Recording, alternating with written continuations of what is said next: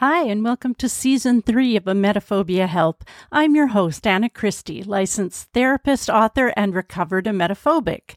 Trigger warning for these podcasts will be words and sometimes a story, but I try to make sure they're not too gross.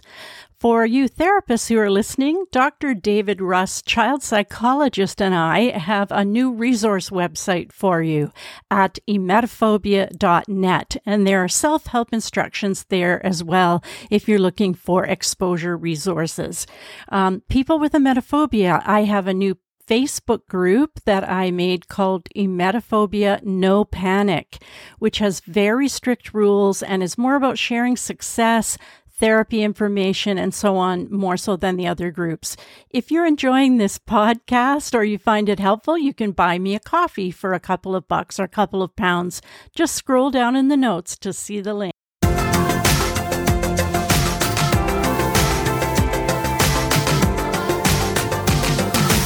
Here today with Lorraina from Seattle, Washington in the USA. How are you doing, Lorraina? I'm doing well, thanks good to see you and, and meet you. Um, I start as always with with your story. Tell us about your story with emetophobia. Yeah, so I I didn't always know. Um, well, first off, I should probably say I haven't been formally diagnosed with emetophobia, but I have, mm-hmm. you know, a lot of the telltale signs and right. Um, so I have kind of like a little timeline here. Um, I know from my two older sisters, they told me the story of that when I was a baby, I someone actually had vomited on me. Um, oh no! And but I I kind of feel like that's not necessarily how it started because I just assume if it were, then I would be afraid of others vomiting. But it's more right. in myself. Mm-hmm. Um, but yeah, when I was a child, I had uh, some kind of bug, and that that was scary. Um, I also just have a general predisposition to anxiety. You know, mm-hmm. it runs in my family and everything. Um, and then through throughout school and growing up, I would just I knew I didn't like it, and it would be scary when it happened. And you know, if I ever heard somebody, I'd cover my ears and and try and make a noise to cover up the sound and um, and stuff like that. Then in college, I took a food safety class, which mm-hmm. taught you know pretty strict rules, stuff you do in a restaurant, not necessarily yeah at home. Mm-hmm. Mm-hmm. Um, but I I started doing those things at home uh, and I got married, and and then I've been pregnant twice. Mm-hmm. And so the the height of my anxiety is when I'm pregnant because I have that um, fear that it's going to happen, you know. And but I've kind of trudged on and and done it anyway because I really wanted a family, and I, I don't mm-hmm. think it's as severe as maybe some other people who can't get to that point. Um, so yeah, I right. I I looked it up one day when I was at my worst and I was not eating very well and eating was just a burden, you know, and I wasn't pregnant at that mm-hmm. point, I was nursing. So I, I needed the calories, you know. Right. So. Yeah. Yeah. So when you looked it up, that's when you kind of diagnosed yourself. Is that what is that what you mean? Um, yeah, I, I reached out to a therapist who specialized in eating disorders. Mm-hmm. And I was like, well, I don't think I have an eating disorder, but I'm weird with food. And I think it might be emetophobia because I just looked it up and found the word for it, you know. Right. She never actually responded, which is fine. She was probably busy. But and then oh, I found I found your website and I read mm-hmm. your story, and that helped a lot.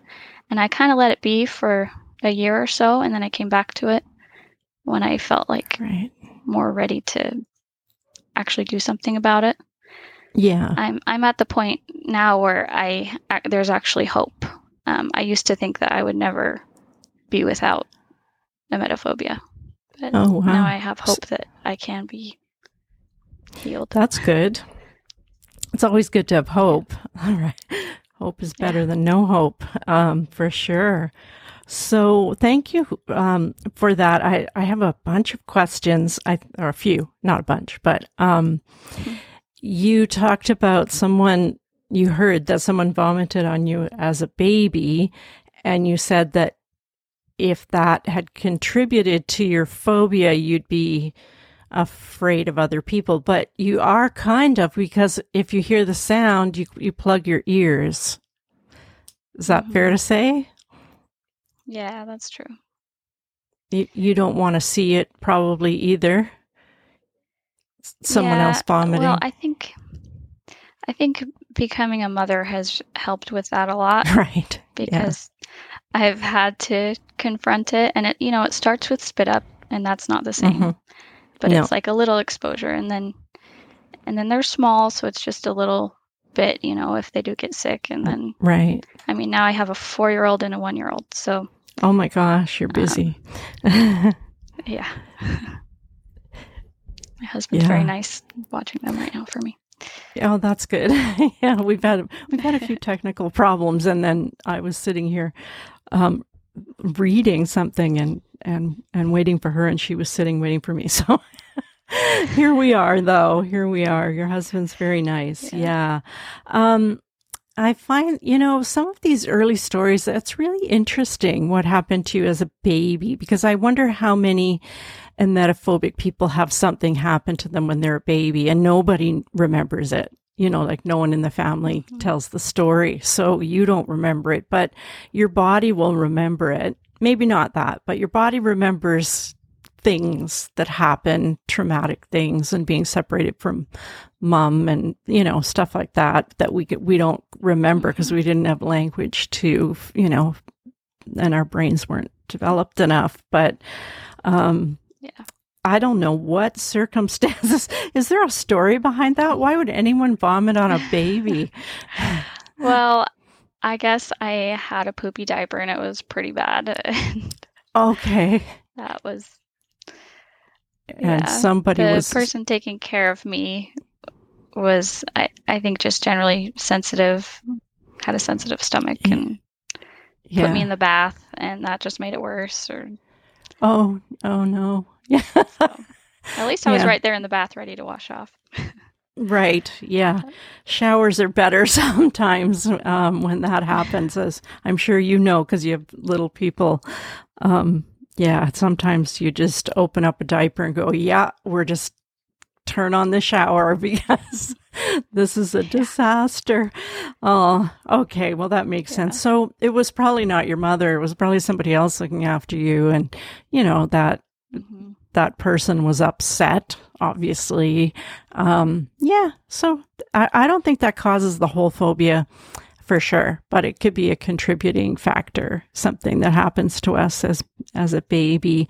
Um, and then when you were a child, you had some kind of stomach bug. You were saying, do you do you know how old you were? It was between four and nine. I want to say maybe five. So And um, do you remember being scared? yeah, uh, I mean, it started. You know, it was probably a twenty-four hour thing. I, I remember several times though being sick that day or those couple of Mhm. days. Um, the in the morning when it first happened, I wasn't scared, and I just went about my day. I wanted to go with my mom somewhere, so I went in her in the car with her. And then coming home, you know, it happened again because I was unwell, Right. and it gradually throughout the day it progressed to being more and more scared Okay. because Yeah. I was, you know, feeling out of control and feeling yucky and Mhm. um, I remember at one point being in front of a TV, you know, with a container next to me Yeah. and just feeling anxiety. Oh, Sorry, that's so that noise? interesting. Yeah, yeah, so interesting. Um, Yeah. t- to be that young and to have anxiety about it. You, I think you said something um, at the beginning about that you had a predisposition for anxiety from your family. Can, can you say any more about that? Yeah, um, that's.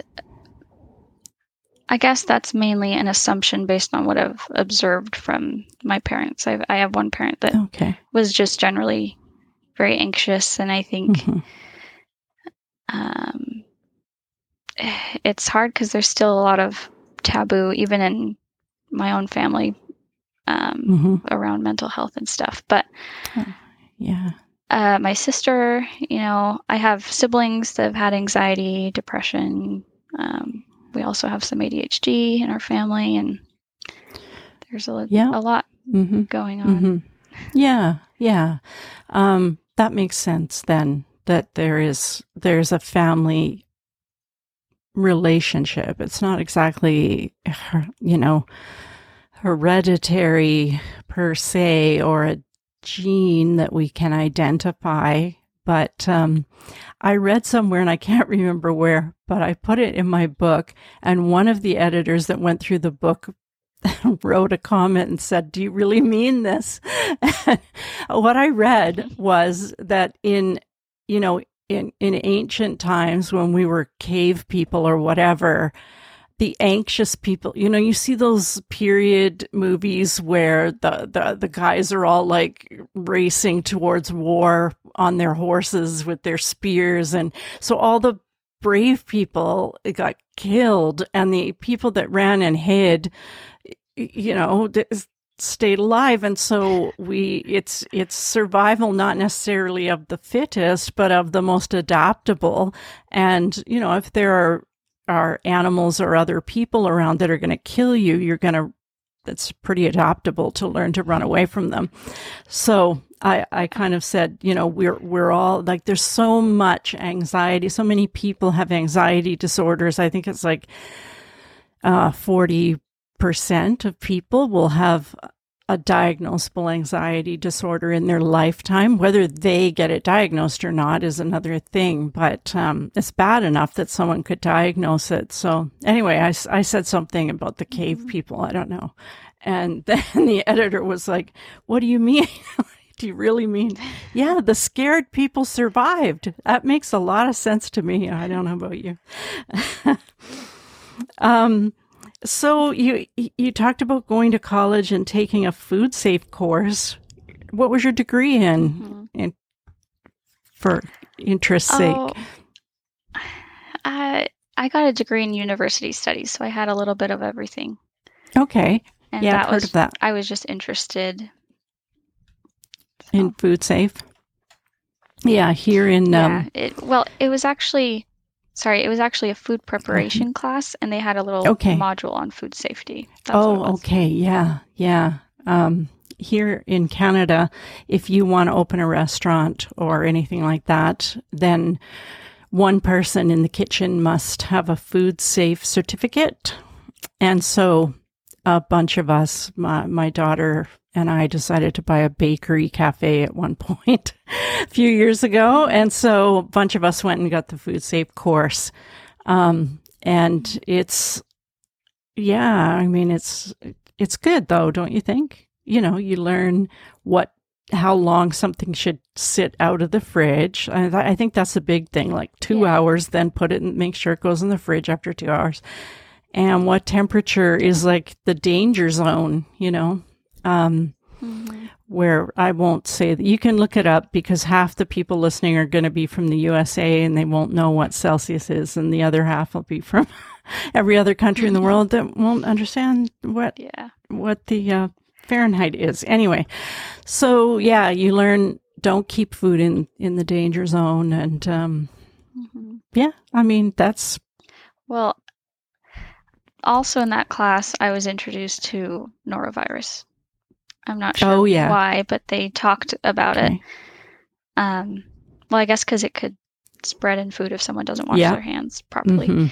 Mhm. But they told, you know, these gory stories, and they had like this little song that was supposed to be funny that I didn't find funny at all about, you know, being sick. And so that kind of yeah, reinforced it.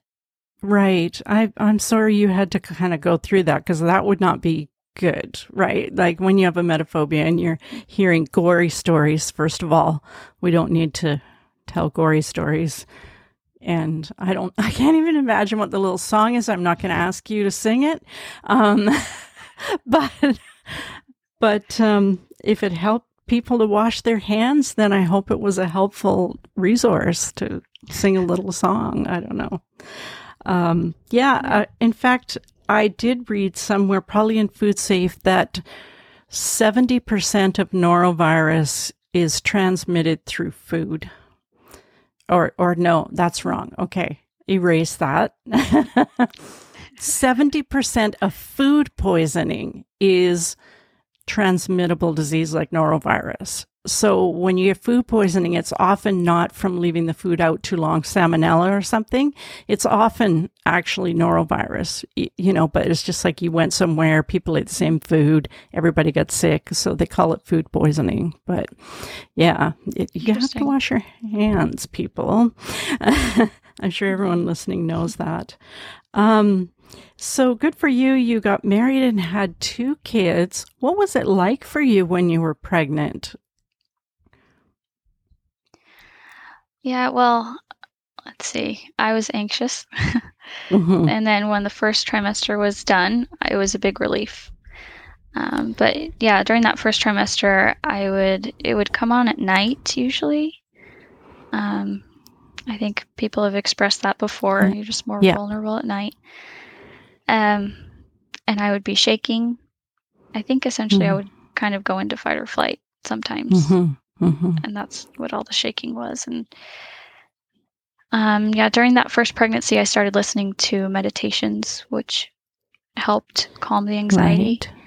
Okay. And um, so, and then when I got close to labor, I was watching this video about what labor is like and what to expect. And they just casually mentioned, you might throw up. And yeah, that was a whole nother. I was like, oh, I thought right. I was I thought I was in the clear. Yeah. I bet you didn't but, throw up though. Right? Um no, I yeah, I I actually haven't since I was a young teenager. Yeah. Yeah. I don't and, find I I I don't know. I've talked to and read thousands of emetophobic, you know, talked to thousands of emetophobic women online and I don't recall any of them saying they actually threw up in labor. I don't think emetophobics throw up very much. I think that could even be a cause of our emetophobia. We go so long without vomiting that it it's just becomes an avoidance, just living, you know. Um, and um, I think there are certain things I've I very rarely, very rarely have heard of any women emetophobics having morning sickness where they vomit, they get nauseous, but they don't seem to throw up. So I think we're just mm-hmm. those sort of people. Um, at for and it it goes against us like it makes it more difficult for us to get over the phobia because we just don't do it and we go decades mm-hmm. decades without vomiting and then the the fear gets bigger and bigger and bigger and and then it seems just overwhelming yeah. so you were you were yep. anxious. It sounds like were you nauseous or d- during your Yeah. Yeah, some nausea. Yeah, I yeah. was. Um I also uh, you know, my appetite was low and so it was easy to forget to eat. Right. Or to avoid eating very much, which made it worse. It know, does, yeah. to feel good. Yeah. Mm-hmm. Pregnancy. Yeah. Yeah. So that's true. That's very true. And um, I I think that it's harder now for women, not only emetophobic women, but let's I'll just talk about them for a minute. Um, there are so many internet groups and discussion forums and places when you're pregnant, you know, that that women go to and Google things and find things online that it's it can whatever it is you're afraid of you're going to find it online. You're going to find somebody talk about it and they're going to probably exaggerate. And then you, your, your fear just grows and grows and grows. You know, like even if you're, I, mm-hmm. I remember one of my daughters just l- looking up just general things, you know, going on a going on in a Facebook group or something. And she's like, wow, I had to get out of there because they, they come back after labor and they tell these terrible stories about all the awful things that happened to them. And she's like, I don't know. so Yeah. it, back in my day in the 80s when I was having babies, there was no internet. You had your sister and your mom, you know, and if they were okay, like they didn't have morning sickness in my family, so I didn't even think about it. I did not think it was a thing, and I didn't have it either. So uh, I really feel I feel for women now, and I think if you're emetophobic and you're pregnant, you really don't need to look anything up on the internet. You don't need to join a group. You don't need to feel bad about getting out of a group because it will probably only heighten your anxiety. If you go to a birthing class, you'll learn everything you need to know, or what to, or that book, what to expect when you're expecting. That's probably Yeah. probably enough. I I remember. Yeah, I remember before um, the my first pregnancy, and I, we were planning to get pregnant and everything, and I was like, "Why am I doing this? It's pretty much just like eating rotten food." Like I thought it was going to make me sick to be pregnant, but it it Okay. didn't. Like it was it was natural and normal, and I mean, Yeah. s- so is being sick, right? But yeah, um, yeah, it was so much different than what I imagine having a bug would be. right. Yeah. Right. Oh, yes, yeah, yeah. It, the the nausea is more annoying than anything else. I remember like you have to eat, and you're like, oh, great, you know, I have to eat. Graham crackers, graham crackers were my best friend. They kind of got a little sugar in them, and I don't know. I just kept them beside my bed Yeah. and ate them before I got up in the morning. Um, yeah. Well, th- thanks for talking about that. We haven't talked about pregnancy on on this podcast for a while now. Um, you said you went to a therapist who specialized in eating disorders. What was that experience like for you? Yeah, well, I actually I was following her on Instagram and I just reached out in a message. We we didn't have like an appointment or anything. Oh, like that. right. Yeah. no you said she So- didn't even get back to you. Yeah. Yeah. But I on the topic of seeking therapy, I didn't Mhm. really know where to turn, so I looked up I I went to the library and got an ebook about anxiety and I went straight Okay. to the chapter with um straight to the chapter about tummy troubles, you know, and hmm um it was not helpful. Was- Okay. Okay. he Have- it was his experience if he went to someone who tried to you know make him drink the stuff that oh, makes oh, you no. sick and Oh, I know and- that ebook. yeah, yeah, didn't. yeah. Right. hmm yeah hmm and that Yeah. just that just made it worse No, not helpful. so Yes. Don't try drinking Ipecac to in order to vomit in order to get over the phobia. I've known a few people who've done it. Um, but they you know, the I remember one lady in particular and she said it wasn't too bad of an experience. Um, but her phobia came back before long. She just didn't have any kind of structure to, you know, to kind of any kind of framework to manage the anxious thoughts when they came back. So it's better to do a course of therapy. And then if it comes back, you can kind of go back to what you learned before. You don't even need to go back to therapy. You can just go back to what you learned. And, um, Yeah. And so you, the last thing you said was you have hope now. So what's given you hope? um i i've finally been able to differentiate between nausea and anxiety Good. and there have even been some times where i have felt sick and i've been free of anxiety and Good. that's like an amazing feeling you know Yeah. um, Yeah. I mean, there have been other times where I feel anxious and I don't feel sick, or I, I know I'm not sick, but I'm anxious. So, you know, it kind of comes Yeah. both, both ways. But it's good to have a separation of the two. Yep. And Yeah. Definitely. The more I- definitely. Yeah. The more I listen, you know, to other people's stories or success stories, you know, the more I hope I have. Right. Yeah, that's that's great. That's great. And I'm glad you have hope because it, it is a, a very treatable disorder. Um, takes a lot of work to treat it. Um, but there are some great self-help books out there now. Have you have you seen, for instance, the Emetophobia Manual by Ken Goodman? Do you have that book? Yeah, I have that one. I'm still in the beginning of it, yeah, yeah, that uh, that seems to be very popular. It's a very popular one. Um, Free Yourself from Emetophobia by Alexandra Keyes and David Veale, um, a psychologist and a psychiatrist, is a very solid, solid book based on research. They're both researchers and clinicians. So that's a really great book. You can use either the emetophobia manual or free yourself from emetophobia with um, our website at emetophobia.net, which is all the resources that you need to do all the exercises. Um, although I think in the emetophobia manual, there are these little QR codes that take you to exposure pictures and things like that eventually. So yeah, you can, you can make pretty good progress on your own. Um, if not in the Seattle area, there's a great psychologist by the name of David Kosins with a K, K O S I N S. He's been on the podcast before. Um, he has a group of emetophobics that meet once every three months or something, and he's he's really really good at at um, treating emetophobia. He's been doing it for a long time. So, yeah, lots of hope. Great.